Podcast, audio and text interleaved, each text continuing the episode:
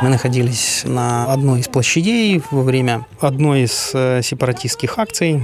Моя одноклассница, с которой мы довольно давно уже не поддерживали отношений, узнала меня. Она знала, что я активист э, Евромайдана, и она как бы настучала э, силовому крылу сепаратистов.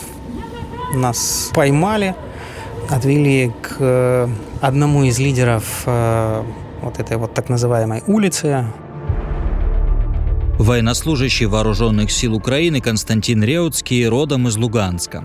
В 2014 году он пытался общаться с пророссийски настроенными людьми, но эти попытки ни к чему не привели мы там снова вступили в один из вот этих вот сложных разговоров, э, потому что не все, э, ну то есть информация внутри своих сообществ, они не всегда обменивались, и разные группы там действовали по-разному. Вот, и снова пришлось там выступать э, в этот диалог политический. Потом кто-то вспомнил нас и сказал, что это переговорщики, на этом тогда все закончилось. Это подкаст «Правда войны» в котором украинские солдаты и офицеры рассказывают свою правду о войне. Меня зовут Евгений Саватеев. Нас с моим коллегой, нынешним боевым побратимом Антоном Голобородько в один из разов э, снова опознали, это уже были просто другие люди, которых я не знал, опознали как э, активистов Евромайдана. Кто-то назвал нас э, правосеками, нас скрутили и завели уже в здание СБУ. Вот, это уже был плен. К счастью, он продлился недолго. Мы провели там день, и в ночь э, на следующий день нас отпустили, поскольку история стала очень медийной. Нам повезло. После этого вы видели ту одноклассницу? Да, да. Мы э, встречались и на других акциях э, во время, например, когда э, вот это вот все вылилось за пределы палаточного городка возле здания, захваченного здания СБУ, и э, в день, когда начались захваты других административных зданий, а если вы помните, довольно долго, фактически месяц э, все это было локализовано в периметре палаточного городка возле здания СБУ. Все это как-то удавалось сдерживать э, путем переговоров, а вот 28 или 29 апреля вся эта волна, я так понимаю, что завезли новых э, российских провокаторов, уже более решительно настроенных, вооруженных. Все это выплеснулось за пределы, за периметр. Они захватили за один день все основные правительственные учреждения и начали блокаду э, военных частей, захват военных частей. Вот в этот день мы еще раз э, встретились с этой одноклассницей, перекинулись взглядами. Она уже зная о том, что есть э, у нас какая-то коммуникация с их местными лидерами, то ли не стала никому больше жаловаться, то ли пожаловалась, и это не привело ни к каким результатам. Ну, так или иначе, вот э, мы просто э, посмотрели друг другу в глаза. Это было последний раз, с тех пор я ее не видел и не знаю о ее судьбе ничего. Константин Реутский – правозащитник и журналист. В 2014 году был вынужден покинуть родной Луганск из-за начала российской агрессии. Вместе с единомышленниками создал организацию «Восток СОС», которая помогала переселенцам с Донбасса. За год до широкомасштабного российского вторжения подписал контракт с теробороной, служил на киевском направлении, а также на востоке страны. Когда Луганск будет освобожден, то, например, судьба этой одноклассницы, как Украина должна поступить было бы? А, непростой вопрос. Я думаю, что каждый, кто не совершил тяжких преступлений, имеет э, право получить шанс на то, чтобы отрефлексировать все, что было, и получить прощение. Каждый, кто не совершил тяжких преступлений. Но э, в каждом конкретном случае нужно смотреть на то, что человек сделал. Тут не может быть никаких общих э, решений, никакой коллективной ответственности, на мой взгляд. Нужно смотреть на поступки каждого человека, кто находился в оккупации. Я абсолютно уверен, что подавляющее большинство людей, которые остались в оккупации, политически нейтральны. Они не являются горячими сторонниками русского мира. Вообще, таких людей, горячих сторонников русского мира, я думаю, очень мало, потому что это абсолютно нелепая, бессодержательная идея. Угу. Довольно мазохистская, и ее разделяют очень специфического типа люди. Большинство людей политически нейтральные. Все, чего они хотят, это сохранение статуса кво. Вот они хотят жить для себя и для своих семей. Это то, что им понятно. Все остальное для них, э, я думаю, является абстракцией. В принципе, они имеют на это право. Мы можем их осуждать э, за недальновидность. И действительно, эта недальновидность привела к тем результатам, которые мы имеем сейчас. Но я думаю, что наказывать за это э, их мы не вправе. Они до сих пор продолжают э, стараться сохранить вот этот свой статус-кво, несмотря на все негоразды, которые на них а, обрушились. И я думаю, что большая часть тех людей, кто сейчас э, вывешивает там ЛНРовские, ДНРовские флажки в салонах своих машин, например, не являются сторонниками русского мира. Это просто их способ сохраниться, обеспечить свою безопасность в этой агрессивной среде. Так было при любом тоталитарном режиме. В Советском Союзе, в Советской Украине, в Чехии об этом писал Гавел, приводил вот эти вот э, яркие примеры, которые мы помним из его эссе. И я думаю, что за это людей наказывать мы не должны. А те, кто действительно активно продвигал идеи русского мира, э, кто призывал совершать преступления против украинцев просто за их э, политическую позицию, против активных украинцев, а, кто призывал к э, уничтожению Украины, украинской государственности, кто так или иначе своими словами или действиями спровоцировал преступления или совершал преступления своими руками, те, конечно, должны понести суровое и справедливое наказание. Но вы э, одноклассницу бы простили? Или... Только за то, что она а, настучала на меня вот этим вот, условно говоря, боевикам местной самообороне, не знаю, как их назвать. Только за это я думаю, что я бы не стал ее казнить. А, я бы хотел с ней поговорить во-первых, да, для того, чтобы понять, э, почему она это сделала. Есть смысл поговорить э, для того, чтобы понять э, мотивы поступков каждого человека.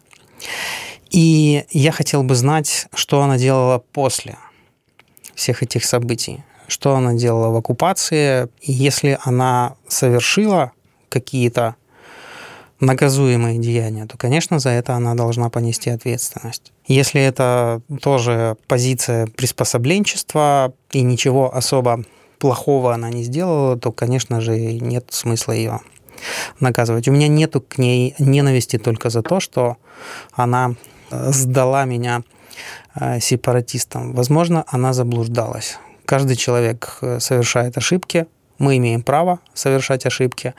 Важно, рефлексируем ли мы по поводу своих э, поступков, э, своих действий. И если да, то мы исправляемся и больше не совершаем подобных ошибок. И если нет, или если мы выбираем как раз-таки совершать подобные действия, то это уже совсем другая история. А что-то знаете о судьбе ваших других одноклассников? Да, знаю. Есть, э, например, Станислав Лобач э, и его э, супруга Оксана.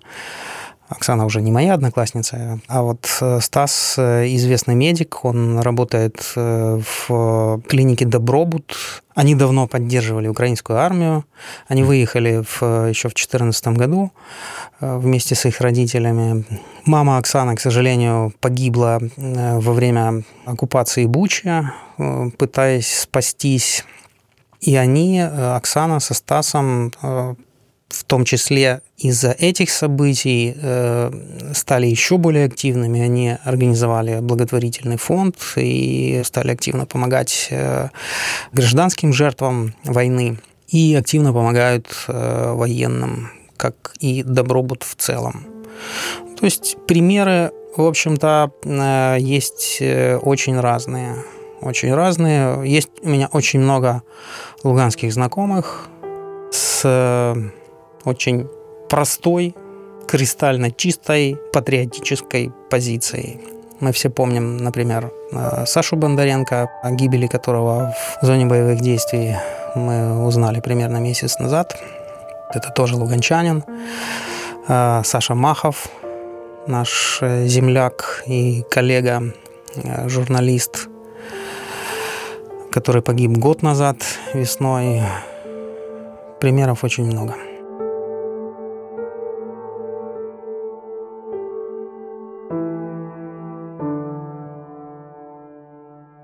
Реутский и его организация «Восток СОС» годами помогали людям эвакуироваться из зоны боевых действий.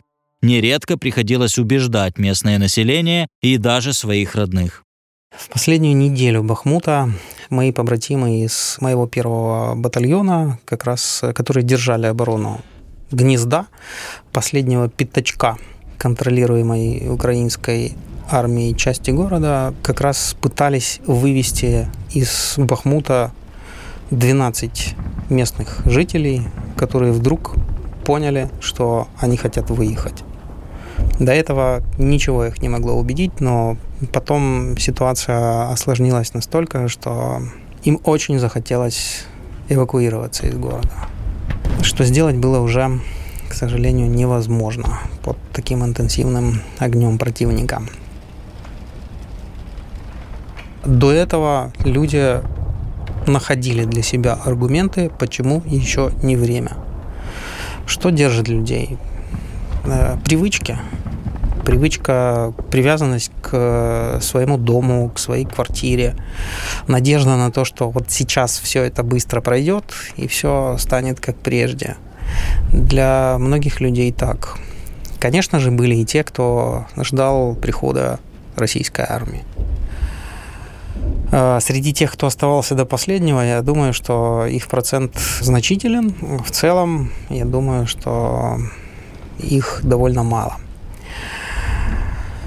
Вот. Но, но люди, люди решают э, оставаться до последнего в той среде, к которой они привыкли. Иногда они готовы рискнуть жизнью, но не оставлять вот этого всего, где-то не готовые, не знаю, к чему-то новому.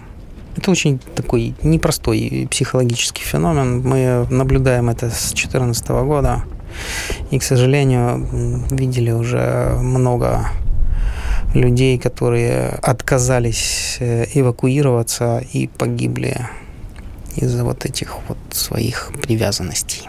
Тех 12 из Бахмута, как с ними сложилось? Они остались. Ну, украинские войска были вынуждены отступить, и они остались в подвалах тех домов. Угу. Их судьба неизвестна. Что с ними сделали вагнеровцы, сложно прогнозировать. Ну, тогда уже не было никакой возможности их эвакуировать и как-то им помочь.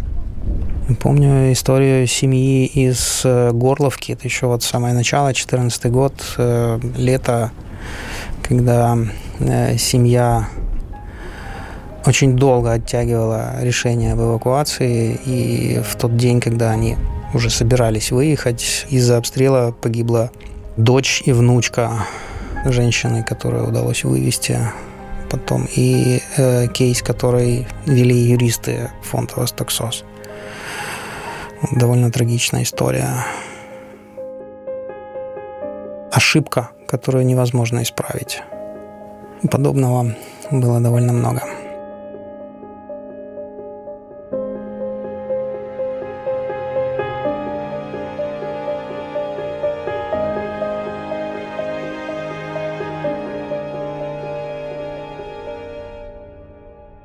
Константин Реутский встал в ряды теробороны за три года до широкомасштабного вторжения.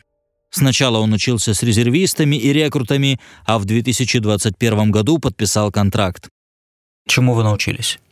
Ну, конечно, это э, самые базовые навыки, индивидуальные боевые навыки, обращение с оружием, обращение с оружием в бою, взаимодействие в составе подразделений маленьких и больших, передвижения, оборона, штурмы, засады, ну вот какие-то вот такие тактические элементы. В основном вот это вот. Ну, понятное дело, что там были еще занятия по радиосвязи, по саперному делу. Не во всех их я принимал участие, но, в принципе, каждый заинтересованный в том, чтобы получить э, какие-то базовые навыки по какой-то из военных специальностей, имели такую возможность. Я считаю, что территориальная оборона как модель является колоссально важным элементом э, системы национального сопротивления. Я думаю, что без территориальной обороны, которая э, смогла принять и использовать э, потенциал вот этих вот э, сотен тысяч десятков, окей, десятков тысяч э, добровольцев, которые готовы были защищать Родину, но многие из них не были, не нашли бы себя в регулярной армии, хотя тероборона тоже сейчас регулярная армия, тут э, с формулировками не очень у нас получается.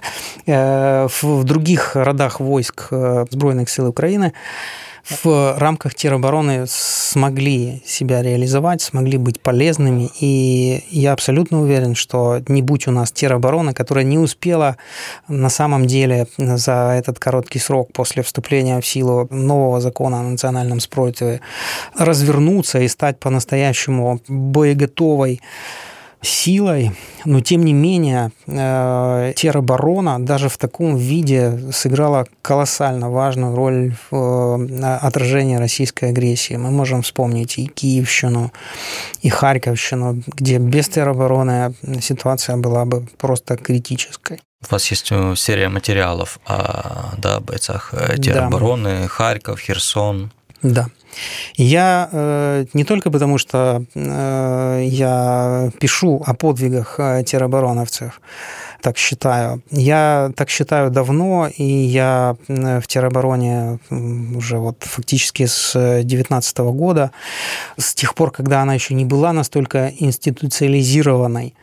Но я э, был сторонником этой реформы, и я остаюсь э, на этих позициях. Я считаю, что э, поскольку нам приходится постоянно находиться под угрозой нападения со стороны гораздо более сильного противника, которому мы не можем противостоять тем же способом, каким он на нас нападает, теми же силами, теми же ресурсами, мы должны строить систему, когда э, практически все общество, большая часть или большая часть общества э, будет постоянно учиться и находиться в готовности в любой момент э, встать под ружье и выступить на защиту своей территории, соседних территорий, рубежей нашей страны в целом. Я считаю, что без теробороны э, и в будущем нам никак не обойтись, и эту модель нужно развивать, тем более, что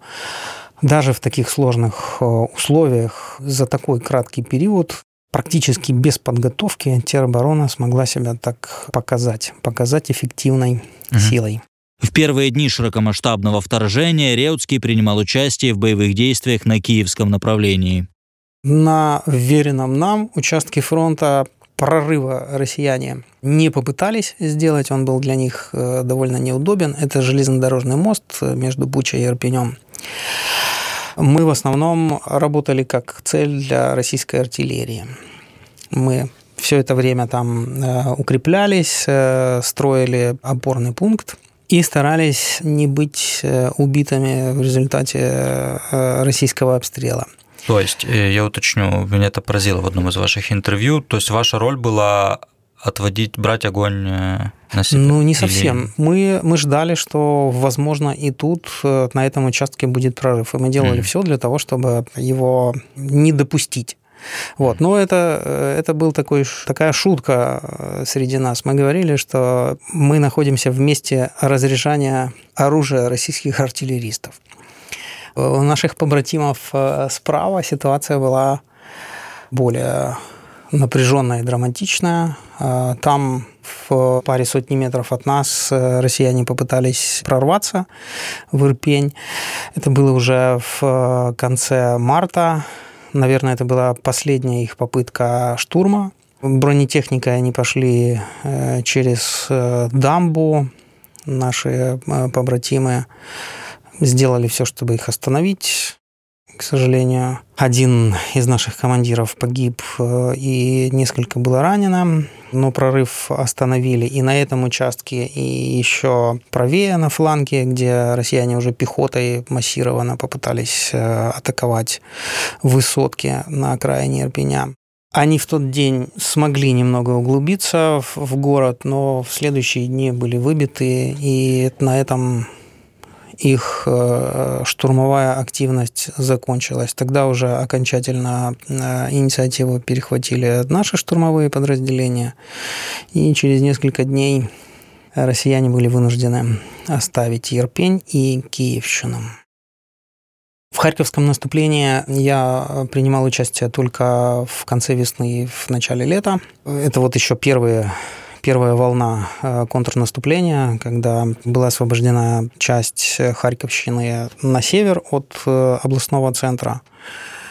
Вот, э, мы тоже принимали в этом участие. Больше всего мне запомнилась достаточно отчаянная штурмовая операция. Мы должны были захватить укрепрайон в тылу россиян на второй линии обороны. В это же время другое наше подразделение, другая рота нашего батальона должна была атаковать укрепрайон а, напротив э, недавно освобожденной Дементьевки. А нам была поставлена задача выйти окольными путями, а, выйти в, в тыл россиян и занять э, вторую линию их обороны.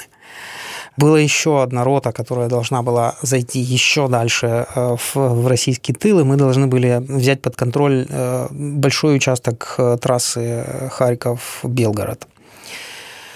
Вот. Нам просто повезло, потому что бой, в который вступила рота возле Дементьевки, оттянул на себя все силы россиян. И нам повезло зайти в пустые окопы и уже там закрепиться и держать оборону. Россияне этого не ожидали, были очень удивлены, э, приехав, э, видимо, возвращаясь э, после боя или двигаясь на подкрепление тем силам возле Дементьевки, вот, были очень удивлены, встретив там нас. И это было довольно напряженные э, два дня. Мы, по сути, находясь в тылу, с очень усложненной логистикой, там, доставления боеприпасов и всего необходимого, очень э, длинным локтем этой логистики через э, неконтролируемую территорию. Мы удерживали эти позиции под очень интенсивным огнем российской артиллерии и выдержали несколько накатов атак россиян на нас. Вот. Но э, выдержали и свою задачу выполнили. К счастью, да, тогда несколько раз возникала мысль, что, наверное, это уже финал, и вряд ли есть шансы выйти с этого рубежа. Но в итоге, я думаю, что россияне как бы немножко переоценили наши возможности, э, сами э, испугались и не додавили нас. Тогда нас было довольно мало, мы были довольно плохо вооружены. Если бы они попробовали нажать, обхватить нас э, в клещи, то я думаю, что у нас было бы мало шансов там долго сопротивляться. Но все вот вышло именно таким образом, и мы благополучно с минимальными потерями, к сожалению, были потери, но для такой операции действительно небольшие. Э, удержав э, рубеж до подхода подкрепления, мы покинули его и с победой вернулись на базу. Это был, наверное, самый напряженный момент. Когда ближе всего вы видели российского военного? Ну, российские военные были от нас буквально через дорогу. Я думаю, что, может быть, метров 20. Вот. Я их не видел. Это были заросли, и мы передвигались в зарослях по одну сторону дороги, они передвигались в зарослях по другую сторону дороги. Я видел их передвижение, и все мы концентрировали огонь в том направлении. Более близкого контакта и общения с россиянами у меня не было.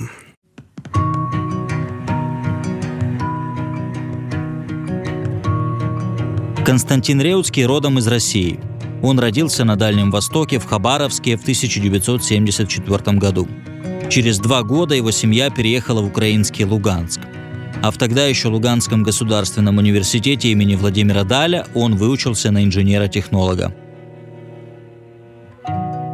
Я жил в Луганске, там за редким исключением все говорили э, на русском языке. Это мой первый язык. Э, мне э, комфортно э, было на нем э, говорить. Хотя вот последние полтора года я полностью перешел на украинский, и сейчас мне иногда даже сложно возвращаться на русский язык. Мне жаль, что так произошло, поскольку русский язык – это часть моей идентичности, часть моей украинской идентичности. Я всегда чувствовал себя украинцем, украинским гражданином, который говорит э, на русском языке. Таких людей много. Э, многие из них э, до сих пор продолжают говорить на русском, в том числе и в окопах, на штурмах российских позиций, российских укреплений. С одной стороны, я не вижу, как бы это сказать, не вижу необходимости лишать их права говорить на русском языке. И я не стал бы обвинять их в том, что они продолжают говорить на русском языке. Но для себя я понимаю, что э, после всего, что произошло, я не хотел бы, чтобы русский был основным языком, на котором я общаюсь. Мне стало комфортно, гораздо комфортнее говорить на украинском. Я стал писать на украинском, чего раньше не делал. Если писал какие-то материалы, то я в основном писал их на русском языке и потом переводил на украинский. Теперь это не так. Но я и раньше стоял на таких позициях и остаюсь на них сейчас. Э, насильственная не знаю, как это правильно сказать, э, буллинг людей, которые э, продолжают говорить на русском языке, для меня неприемлем. Особенно э, тех, кто сейчас находится в рядах украинской армии, воюет в рядах украинской армии, а попытки булить таких русскоговорящих э, украинских военных в последнее время я замечал. С чьей стороны? С стороны радикальных украинских патриотов, можно их так назвать, не знаю. Со стороны людей, которые считают, что... Которые на фронте или которые... Не, не, которые в основном в тылу, я так понимаю. Хотя это все эпизодически за Э, информационным пространством, за социальными сетями э, нет возможности да и желания, честно говоря, э, следить систематически, поэтому мне сложно сказать, является ли это какой-то выраженной тенденцией или это случайные эпизоды, которые общество быстро рефлексирует и саморегулирует. Надеюсь, угу. что второе. Если этот подкаст услышат людей в России, какие-то россияне, вы бы им что сказали, если что-то бы вообще говорили? Не знаю, я в самые первые недели полномасштабного вторжения я еще верил в то, что э, россияне могут одуматься и повлиять на эти процессы. Я верил в лучшее в россиянах, но то, что произошло после, убедило меня в том, что вот это вот коллективное, коллективное бессознательное россиян находится сейчас э, в такой кондиции, что повлиять на эти процессы невозможно. Опять-таки, э, россияне в своем большинстве сделали свои ставки, они поставили все, что у них было на Путина, они э, в большинстве своем полностью идентифицируют себя с, со своим так называемым лидером. Вот. Э, и проигрыш Путина для большинства россиян сейчас будет означать их личный крах. Поэтому они делают все, большинство из них делает все для того, чтобы мы были уничтожены.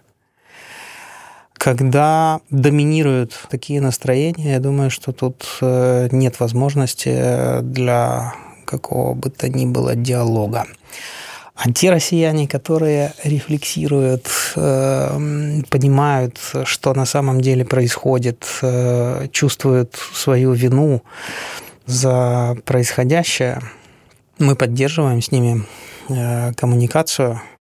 Некоторые из этих людей мне довольно близки, и я не могу позволить себе э, злорадствовать э, по этому поводу или обвинять их в чем-то, поэтому мне даже приходится их э, в определенном смысле утешать. К огромному сожалению, таких людей не большинство. Вы как-то сказали, что ну, вот у вас две таких идентичности – это военный и правозащитник. И вам как правозащитнику ну, не просто стрелять да, в другого. Как вы с этим справляетесь? Да, это сложный, э, наверное, самый сложный, э, самая сложная для меня дилемма э, во всем, что вот сейчас происходит. Это для меня органически неприемлемо, с одной стороны, не только как правозащитнику, это мои убеждения, которые гораздо глубже, чем просто правозащитная идентичность. Но мы находимся в, в ситуации, когда для нас не оставили выбора – нас пришли уничтожить, нас пришли убивать, и мы можем либо сдаться, быть уничтоженными, раствориться в этом чужом, а, либо мы должны отодвинуть э, все сомнения на задний план и выполнять свою работу. В данном случае, если мы военные, то мы должны выполнять боевую работу. Мы должны защищать страну. Мы должны защищать людей, которые находятся у нас за спиной. Это сложный, болезненный выбор, который фоном остается, наверное, всегда у большинства людей с подобными убеждениями. Вот, но э, его нужно сделать как-то так. Как, э, каким словом вы называете врага? Есть много, есть э, да, разных э, слов. Орки и так далее. Вы сторонник того, чтобы пользоваться всей палитрой слов или чтобы там не размывать просто россияне? Ну, в основном, да, я употребляю термин «россияне», хотя я пользуюсь э, всем спектром э, тогда, когда это уместно.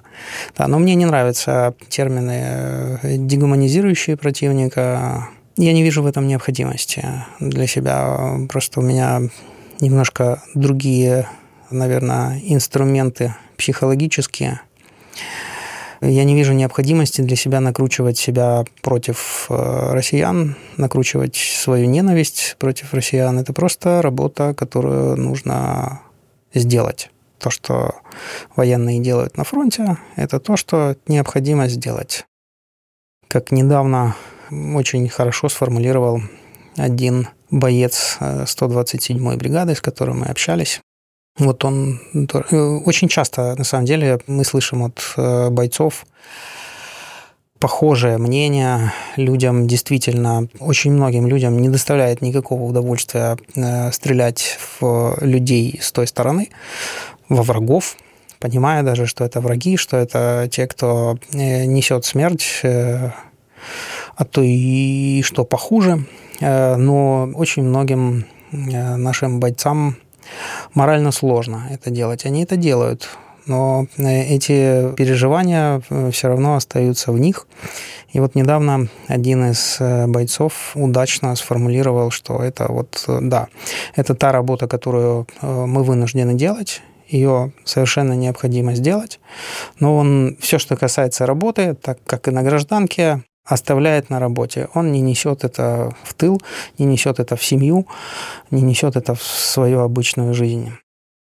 Если бы у вас э, ребенок спросил, за что вы воюете, вы что бы ему ответили?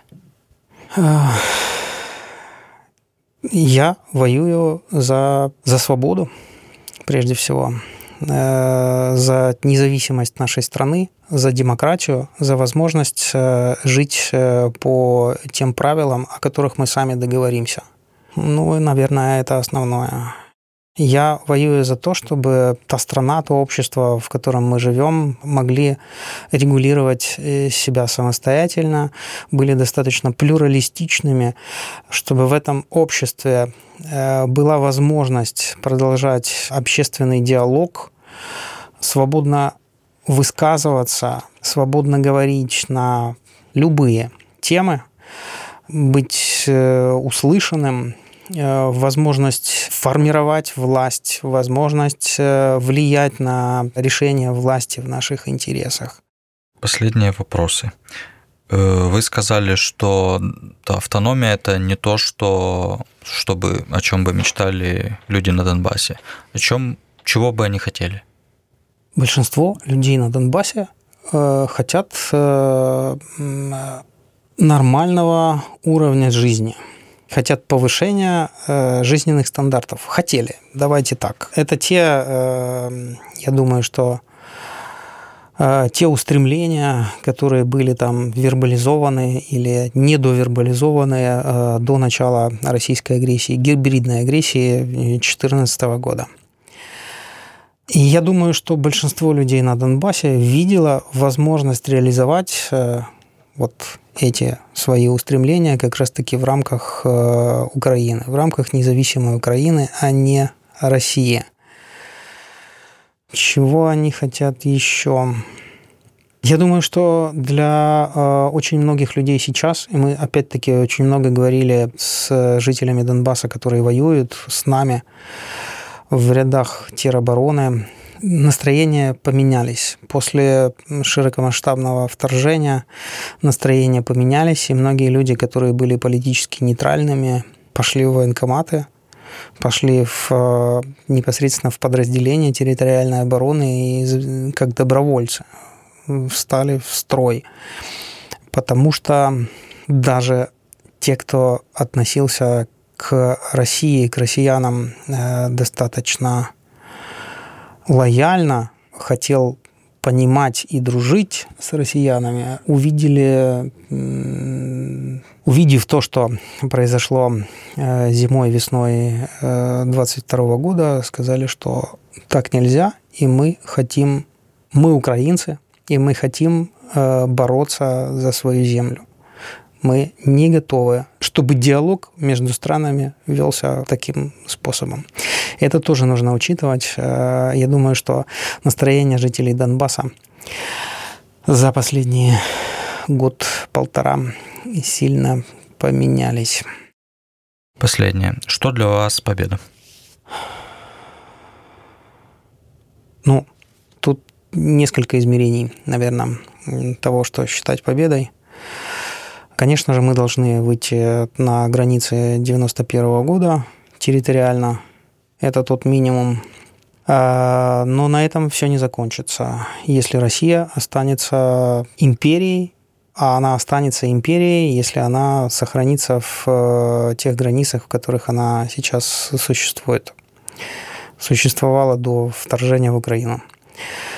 Потому что ее существование в этих границах возможно только в виде империи, которая держится на лжи и насилии. Больше ничего вот эти вот разнородные э, субъекты не скрепляет, не держит вместе. Поэтому нужно провести еще большую работу для того, чтобы Россию трансформировать.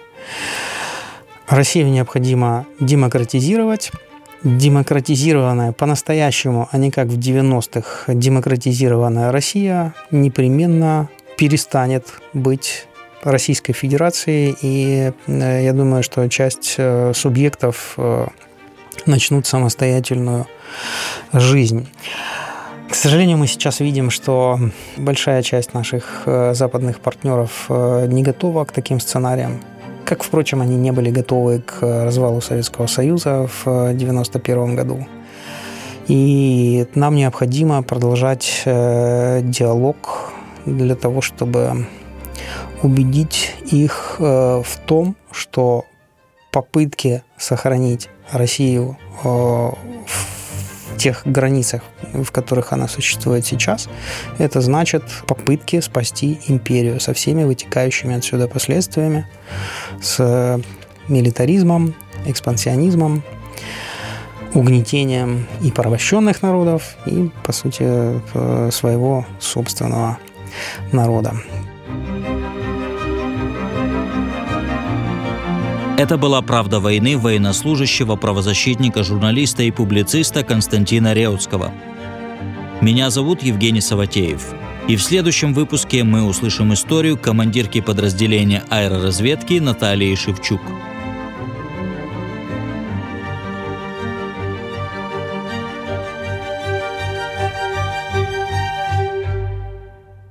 Этот подкаст создан при содействии Фонда поддержки креативного контента.